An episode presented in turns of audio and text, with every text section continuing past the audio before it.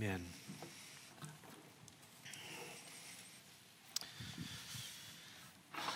Apparently, whoever used this before me was uh, four foot five, so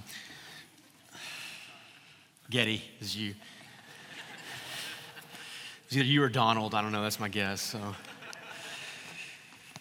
listen. Let's uh, open up to the Book of Acts. Let's pick up where we left off last week and uh, where we've been uh, really over the past few months. And as you're finding yourself, your place there into Acts uh, 13, let me just say a couple things. Uh, we, um, one, we finally completed our renovation of our uh, ceiling. If you haven't noticed, we've been under construction. We're still under construction, putting back pews. What originally we thought would take us a few days to match paint, and then we discovered that none of the paint was the same consistency, and then it absorbed paints. And I think 380 gallons of paint later, here we are. Um, our team finished late last night, uh, probably around six o'clock, I guess, and there's still uh, work to be done. But I need you to remember something, all right? That's a, like every one every 100 year project that we do, 50 year project. So um, in, in 50 years, when we have to redo this again, I just need you to remember alabaster white. So when we try to match it, somebody here has told their children and their grandchildren what color we chose, all right? So that we can find it. Um, if you don't like the paint color, uh, I've just instructed the staff and the deacons, you can just contact Karen Sanders because she picked it out. And so um, I don't want to hear it. You just blame her. And uh, I'm just kidding. And, uh, but uh, we're thankful for our facilities crew. Uh, we want this room to, to look pristine in every way, and it just needs some, some care to it. Um, I also want to say this as we gather, uh, get ready to gather again on the 4th. let me just say there's some of you that are watching online. Uh, no joke, somebody told me this a while back that they have just gotten so accustomed to not putting their britches on to come to church, they're just going to stay home and watch the online services, okay? So let me, let me just tell you something if that's you. I will be at your house next week to help you put your pants on so you can make it to church, all right? Um, we want you here. If you've been vacationing, if you've been shopping, if you've been eating in restaurants, if, if you feel safe enough to do that, my friend, my brother in Christ, my sweet sister, you should feel safe enough to come to church. And we want you here because you being here and being back, it matters. It's not about what we take from this place, but it's about what we give. And when you're not here, you can't give to other people and to serve them in that way. And so we hope uh, you, will, you will join us and, uh, and come with us.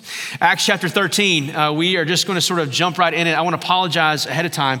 Um, I usually don't try to cover this much scripture. I've never had this many slides, but I did finish the first service in 30 minutes. And so I'm going to talk really fast, as fast as Johnny Derwin talks this morning, wherever Johnny is. And we're going to get through this, all right? Um, we're going to jump into some heavier things that we haven't really jumped into with issues. Um, of justification and other things. And so I want you to bear with me. Um, we live in a, a culture and in a, in a city and in a country that's infatuated with heroes. How many of you had heroes growing up that you looked up to? Whether they were Marvel superheroes or they were in the DC realm, uh, depending on what side you picked. In my home, uh, Superman was king, right? And that's, I'm a DC guy. Um, but also within my home and even later on in life, one of my heroes in life that I've grown to appreciate, uh, I like to watch Westerns. And John Wayne, let's just say it, the manliest of all men, um, he, he's my hero. Like, and in every which way, uh, on the screen, at the very least, I want to be like John Wayne. Maybe not so much the personal life because he struggled quite, quite a bit. If you know anything about John Wayne, he was in over 150, 60 some odd movies. I think I've seen almost every single one of them. John Wayne was, was famous for a lot of things, just being the tough guy, never really dying. I think he only died in like three or four of his movies. I used to be able to name which ones he died in. But John Wayne was famous for having what was known as the John Wayne strut. Do you remember this? You remember watching John Wayne walk, and he would do something sort of with his shoulders, and, and his, you know, his, he almost walked kind of bow legged, and, and you'd see him in the same thing every time. And, and people tried to imitate this walk, but, but most people failed. After he died, there was sort of a, a legend that developed in why did he start walking that way? Because it was obvious that he was doing that for the movie screen. And so there was speculation that uh, him and the director had sort of come up with this sort of macho walk for cowboys and like gritty men. Uh, there were a couple of other rumors out there. Um, but what we learned later on was, was from one of his closest friends that the reason why he walked that way was not so much that he was acting, but that physically his body made him do that. Now, here's why it made it do that. John Wayne was just shy of being six feet four inches. He was a tall man with pretty broad shoulders. That's a pretty big guy. Now, here's the weird thing about John Wayne. Though he was just under six feet four inches, he only wore a size six boot. Size six boot. Now, I've been to, to the Hollywood Walk of Fame and I've found his, his footprints, and I can testify that his feet are incredibly small. And I cannot describe for you the overwhelming disappointment that I felt in that moment. That my childhood hero, as many men that he had killed on the screen and survived and won the bad guys, was six foot four, but he had a size six foot. And in some ways, I sort of, it sort of knocked him off of this high horse that I had him. I was like, God, I mean, like John Wayne, he's not perfect after all.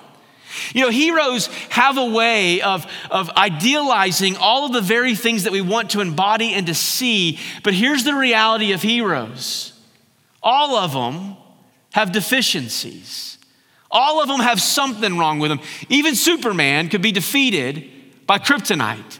He had a weakness. Every hero that we can imagine has a weakness. You know, in the Bible, there is the scriptures are pointing to this longing and this understanding of we need heroes within our own life. And the only hero, the only character in the Bible that's worthy of that, that's without any kind of imperfection, we would argue, according to Scripture, perfect and blameless, was Jesus. Now, I don't have to tell you this uh, because you see it on the title screen, but, but I want you to know this, and, and I want us to, to sort of uh, ingrain this in our, our minds. Did you know this? The Bible, the gospel, it's not about you. Did you know that? Say it with me the, the, the gospel is not about me. Say it louder for the people in the back. Ready? Go. It's not about you. The story of the Bible, it, it's not about you. It's about one being, it's about one person, it's about God. And how God has chosen to, to supernaturally to send his son down to embody and to die for our sins so that when we make much of Jesus and exalt his name through the Spirit, we bring glory to the Godhead. And so our whole life and our whole aim is meant to point people to the reality that the gospel is not about them, but it's about something bigger than them. It's about a story that's being told from ages ago that is pointing to this greater and, and more perfect person, more perfect David, more perfect Abraham, more perfect Solomon that was embodied in Jesus. And so, as we begin to look at the text this morning, we're going to read through a sermon that the Apostle Paul gives to a primarily Jewish audience. And the reason why we're setting all this up in the context of heroes is because what I want you to see before we even jump in is I want you to notice this repetition of phrases that occurs all throughout Paul's sermon, that he saturates the text in verses 16 through about verse 30. Over 16 different times, he uses the same word, God. God did this. God sent this. God allowed this. God disciplined this way. God, God, God, God. And the reason I think Paul preached in this way in particular is a reminder for us today that our stories and our lives that we're writing right now, that we're living and existing, ultimately need to be pointing to God. So let's look at the text this morning and let's begin in verse 16. So Paul stands up to speak to this audience and he says, Paul stood up and motioning with his hands said, Men of Israel, and you who fear God, listen to me. The God of this people, Israel, he chose our fathers and made the people great during their stay in the land of Egypt. And with uplifted arm, he, he led them out. And for about 40 years, he put up with them in the wilderness. They were disobedient. They didn't listen to God. They didn't trust Him. They didn't have faith. And God allows this to persist. And after destroying seven nations in the land of Canaan, he gave them their land as an inheritance. So finally, he gives what was promised. But all of this took about 450 years. And after that, he then gives them judges until Samuel the prophet. Then they asked for a king because the judges weren't enough, and God therefore gave them Saul, the son of Kish, a man of the tribe of Benjamin, for 40 years. And when he had removed him, he then raised up David, a man after God's own heart, to be their king, of whom he testified and said, I have found in David, the son of Jesse, a man after my heart, who will do all of my will. But of this man's offspring, God has brought to Israel a Savior as he promised. Before his coming, John had proclaimed a baptism of repentance to all the people of Israel.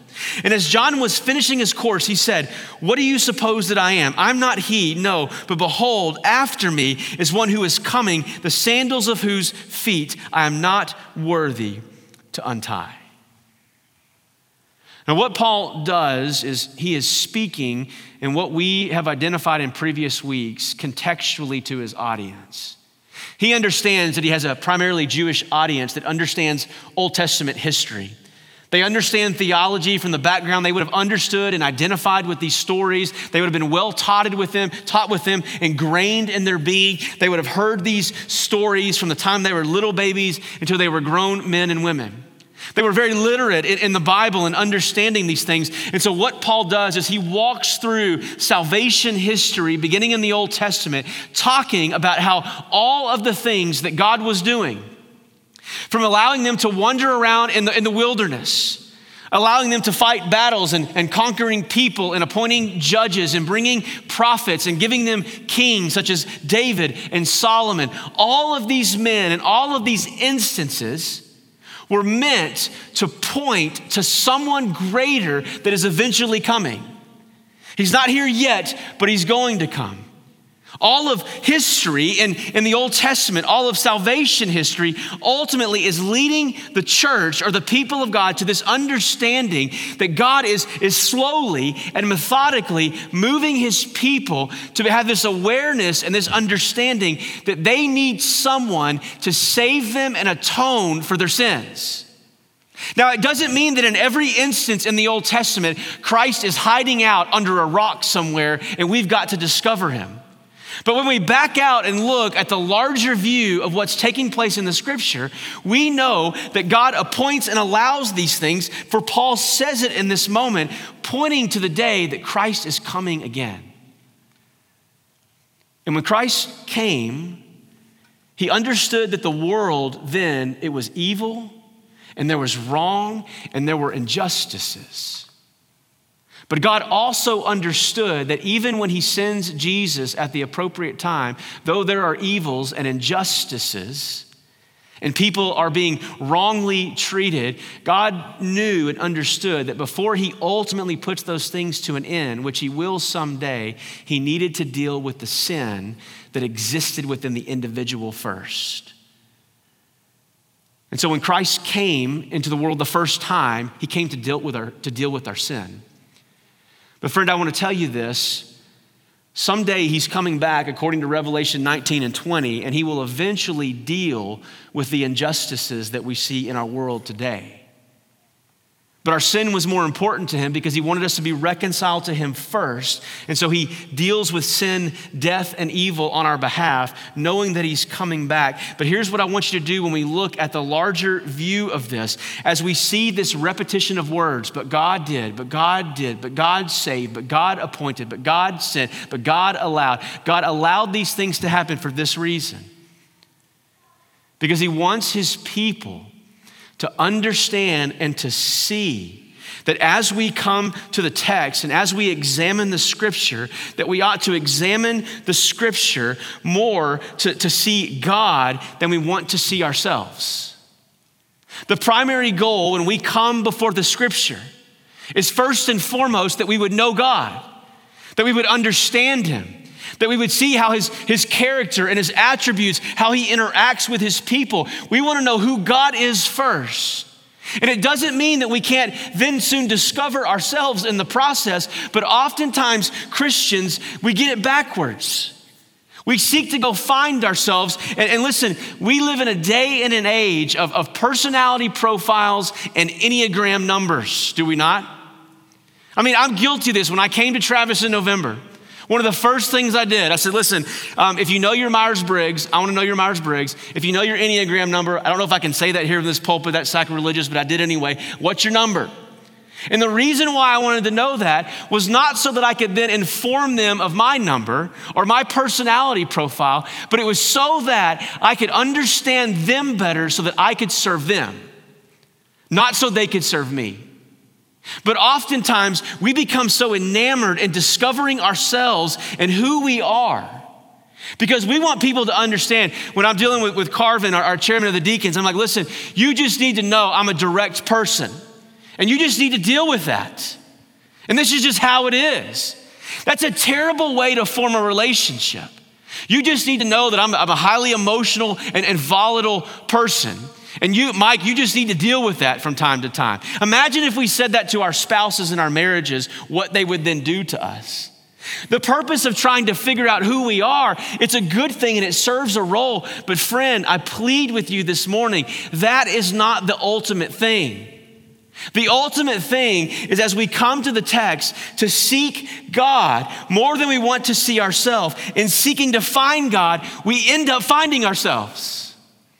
We end up discovering who we are in relationship to a holy, eternal, immutable God and how he has affection for his people and how he loves us. That love and perfection that he has for himself, that he, he spits it towards our, our direction, he pushes it, and he wants us to know, friend, we, we, we are a called out, chosen, redeemed people by God, and he cares about us. But we can't come to that truth until we come to the understanding that God is a loving, merciful, compassionate God. And we let our view of who God is inform ultimately who we are. And so Paul walks through this and he's pointing them to this greater Adam, this greater David, this, this greater judge, this greater prophet that is coming someday.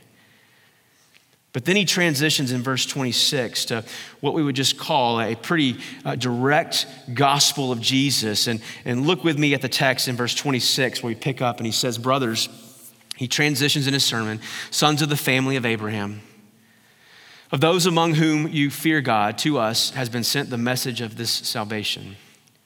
For those who live in Jerusalem and the rulers, because they did not recognize him, nor understand the utterances of the prophets, nor understand Jesus for that matter, which are read every Sabbath and fulfilled them by condemning him. Isn't that a great thought? Just pause me for just a second. For those of you that wander around and you often feel so misunderstood, recognize this, this truth in the, in the word that even Jesus, who spoke with perfection and with truth, was often misunderstood and misheard by people.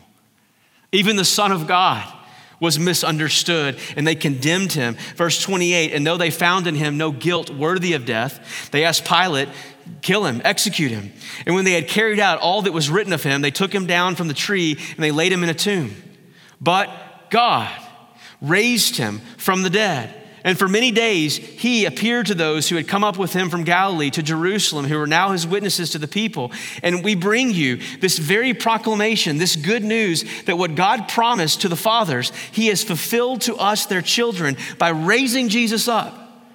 And it is written in the second psalm listen, you are my son today, I have begotten you.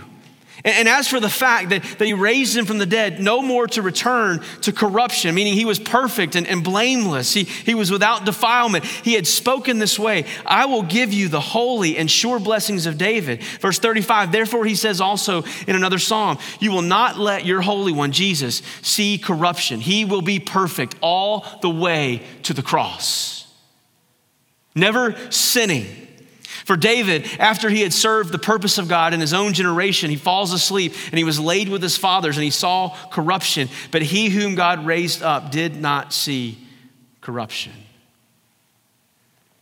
So Paul sets them up to this coming of Christ. And then he transitions and he's saying, like, listen, this is the good news and the proclamation of who Jesus says. And this teaches us what I think is the larger theme of the sermon today, by way of application, is that Christ is the hero of the Bible and he must remain the hero of our teaching and preaching. So here's your responsibility as a church. This is an equal opportunity partnership. You should hold your elders accountable for teaching and proclaiming Christ. You should hold your staff accountable for teaching and only proclaiming Christ. Next week, when you gather again face to face with your small group leaders, you should hold them accountable for teaching and only preaching Christ. When you gather uh, with, with whoever that is, you hold yourself accountable that this is our life's mission is to make much of Jesus everywhere that we go so that people far from God will come to know him and the worthiness and the excellencies of who he is and what he's done for his church and for his people. But then Paul transitions, and this is where I would say we may jump into the deeper end of the pool, maybe deeper perhaps than we've, we've been yet, at least since I've been here at Travis. Because what begins to happen is Paul begins to speak about this issue that we term it justification. And so I'm going to go seminary on you for just a few minutes. So, so connect with me for just a second. I'm going to bombard you with a couple of things. And, and I know by the end, like in the first service, some were just sitting there going, okay? We'll come back at some point. This is sort of an introduction. We could speak to these things for years. We see the justification by Christ that Paul lays out in verses 38 through 41. Just look at verses 38 and 39. And he says this Let it be known to you, therefore, brothers, that through this man's forgiveness of sins is proclaimed to you you have been forgiven in Jesus, proclaiming the good news to you. And by him, everyone who believes, notice what he says, is freed from everything from which you could not be freed by the law of Moses. You are, are now have been declared free because of what Christ has done on your behalf. And so we, we take this as well as some passages in Romans 4 and, and Romans 2 and 3 where Paul elaborates on this theme of justification. And we just sort of, termini- uh, we have this terminology that we use. We just say, listen, we are justified by faith. This is a tenet, not just within Baptist churches, but across Protestant and evangelical churches for the most part generally accepted. And what this means is being justified means we are declared righteous, not made righteous. And there's a subtle distinction between those two things. Because the proper understanding of justification is that God declares me as sort of a judiciary act. He says, You are righteous in Christ. There is nothing that you can do to earn your right standing before God. You can't come to church enough to be right with Him. You can't give enough to be right with Him. You can't be benevolent in your heart. You can't be full of compassion enough to be right with Him. You can't display all the fruits of the, the fruit of the Spirit love and joy and peace and patience and kindness. Listen, those are not the things that make you right with God, but rather the finished work of Jesus. Justification is, is a judicial act or a legal declaration. That, that is our understanding of this. We are justified by God's grace, not because of our works, but because of the work of Christ. So I've been made right with God because of Jesus, not because that I'm a pastor or, or, or, or, I've done some, some okay things with, with my life. I have been declared righteous by Jesus through my faith in Him, my understanding, and coming to know Him. The reason for which God accepts us and He pardons us, it's not found somewhere within us as if he has to sort of pull that out and, and he can just sort of hang on to that. The Bible says that even our most righteous deeds and acts are like filthy rags before him. That no good comes from us apart from Christ. And, and so we can certainly imitate goodness and we can be loving people that don't know Jesus. We can be compassionate people that display some of those things. But those things uh, are tainted because of the sin that exists within our life. Now, this issue of justification has obviously been a divisive issue in, in church life for 1,500 years, almost 2,000 really. And it's the issue in which Martin Luther, the theologian, pinned his 95 Theses on the wall to, to separate from Roman Catholicism. Now, I know that in our church, in fact, this morning I talked to two uh, people in our first service that, that were are Roman Catholics, and they're here just sort of looking and, and they're, they're seeking, and God's doing something in their heart and in their midst. So I want to try to speak with as much clarity as I possibly can because I know there are some, some Catholics that are here in this room. And so I want to be gentle to you. I want to love you. If I've mischaracterized you, please come up and correct me. But I'm going to quote one of your uh, Catholic theologians to you today to explain the difference between how we view justification versus Roman Catholics. There's a Catholic theologian by the name of Karl Adam.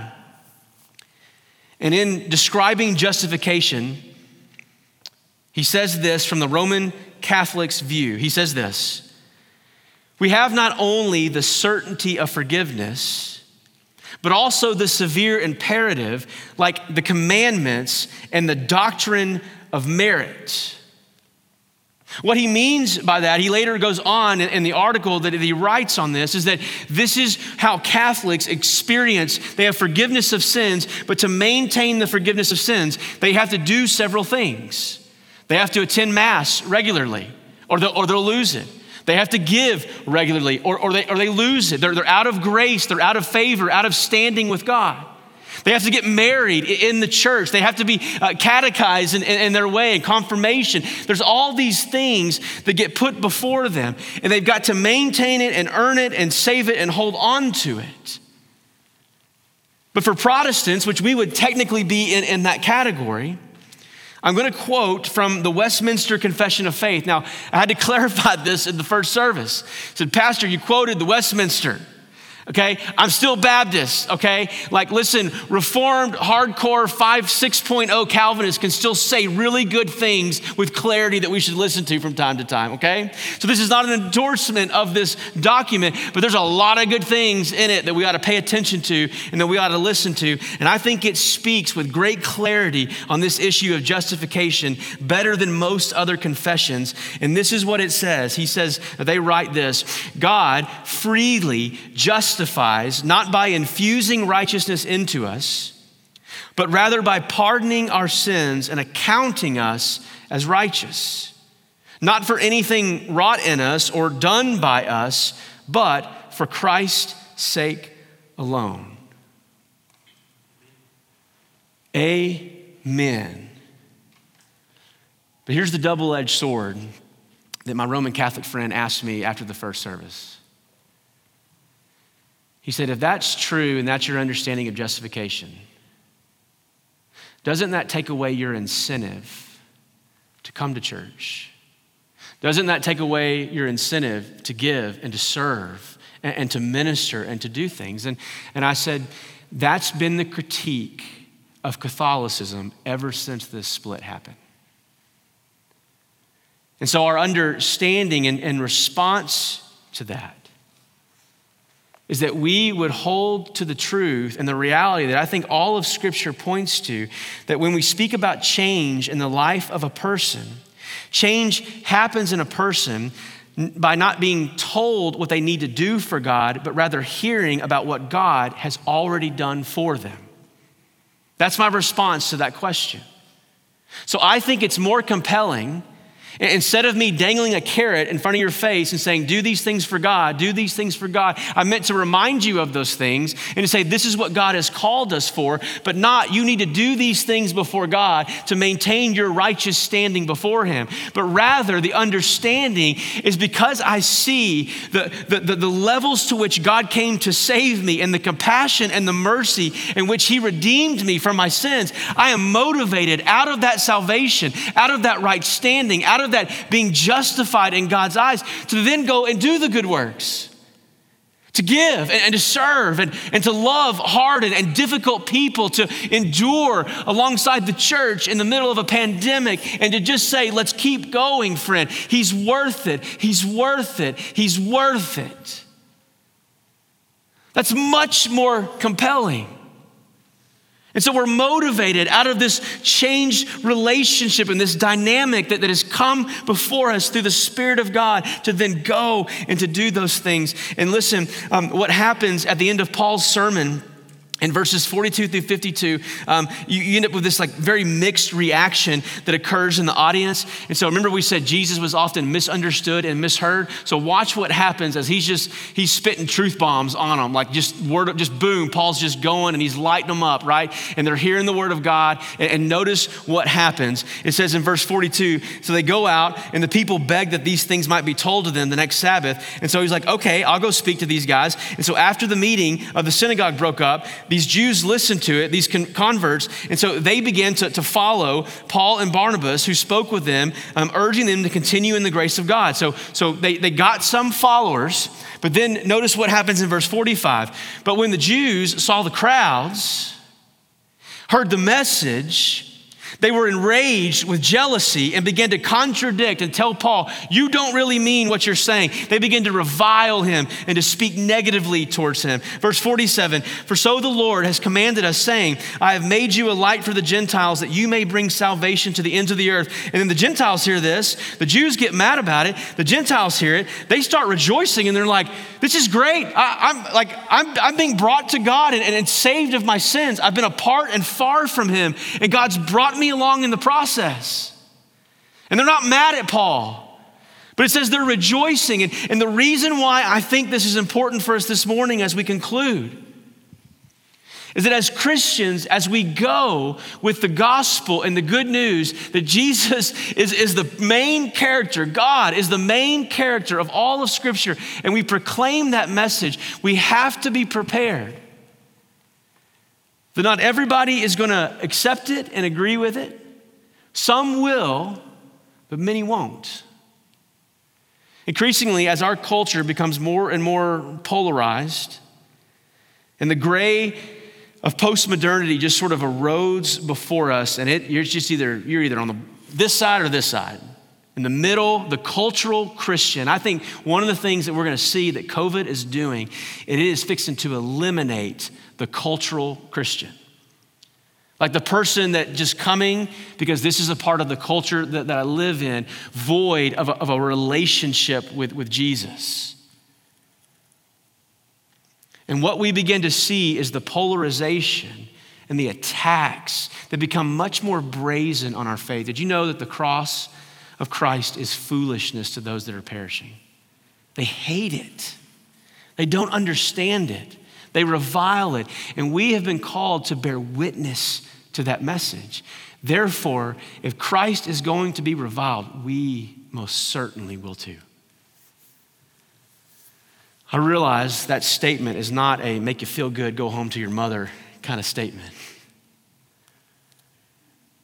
But I want to be real with you that following Jesus is only going to get harder because I want it to reinforce the idea that you cannot do it by yourself or you will be eaten up by the wolves. The only way you are going to continue to walk and to persist is if you have a group of people, men and women, coming alongside you, encouraging you, coming to church regularly, faithfully, singing to the Lord. But you guys also know when we sing, we're singing to each other as well. Like we're encouraging each other. Hey, we've got this. Like we're praying the same prayers. God, send revival on our city, break down strongholds. Like we long for those things. We want those good things to happen. This morning, my, my goal is to invite Jeffrey and the team back up with me. Is I want some of you to hear this gospel message, maybe for the first time, like when Paul proclaims it. And I think some of you are here today and you've been laboring for God to try to maintain your standing with Him. And what I want us to begin to do is to think about this differently, to think about the levels to which God has saved you. You think about your deepest, darkest sin, the wickedness that exists within your heart, and then you recall the day that God saved you from that sin, and you let that be the motivation for your obedience. You let that be the motivation for your trust and for you walking forward in the faith to persist. This is the gospel. This is the gospel that Jesus proclaimed, that Paul has come to speak to us, that the scripture speaks about. Let's pray. Father in heaven, we thank you that you've saved us and redeemed us of our sins. We're grateful that this morning uh, you, you remind us in the Psalms that um, it is your kindness that leads us to repentance. You are a kind God and you love us. And Lord, we are grateful for that truth. We pray now that your, your kindness, the fact that you, you love us right where we are, right now, Lord, I pray that through your Spirit, Lord, I would ask and just plead for, for those that are here today that you would just whisper in, in their ears through your Spirit to just, just I, I love you just as you are. I need you to hear that this morning. Some of you feel unlovable by God. And I want you to feel that and sense that and think that truth. We pray, God, that if there's those that are here today that are far from you, that, that you would draw them to yourself. You would give them saving faith and understanding, the eyes to see. You would remove the blindness. You would make the dead alive. Father, for those that are here today that are Christians, I, pray that we would be like Paul this week. In whatever context that message needs to be taught and, and shared, that we would faithfully share that message to someone who's far from you. We'd be on mission this week as we go. Help us walk in obedience, Father. We love you. Pray now you would just overwhelm us with your grace and your mercy. God's people said.